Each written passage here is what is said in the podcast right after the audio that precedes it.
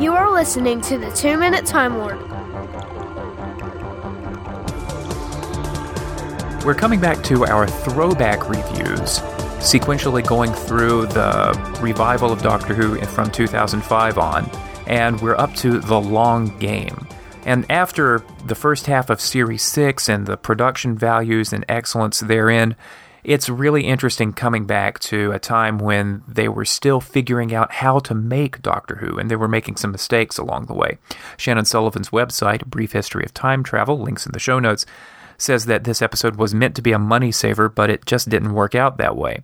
But the low budget and the attempt to redress sets and all that really comes across in the bland Babylon 5 types of set designs that you see on Satellite 5.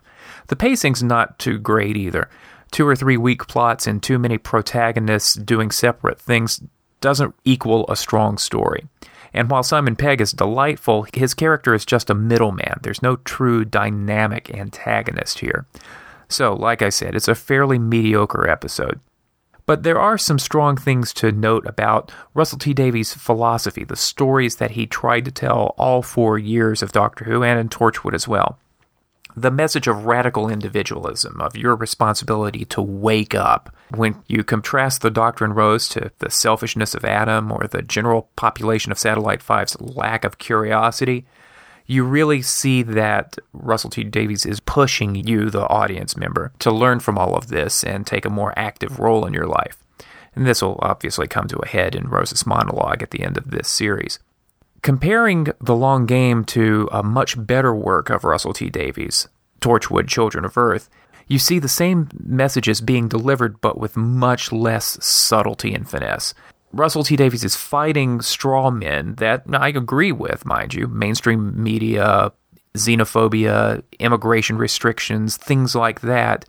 But he does that sort of thing so much better when it's grounded in an Earth like environment, as he did with Children of Earth four years later. I also noticed something a little problematic, and I wonder what you think about it. Another theme of Russell T Davies' work was the triumph of the working classes. And yet, here in The Long Game, you see a lot of potential derision. I mean, for example, in both this episode and in the previous End of the World, there's this whimsical music when you see working class people scurrying into work. And I just don't see that working class people are being celebrated in this episode.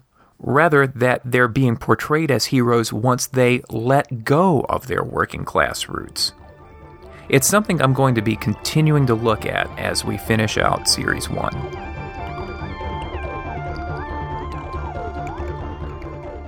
And that's your Two Minute Time Lord podcast for the 26th of June. You can find more episode at twominutetimelord.com. Take care.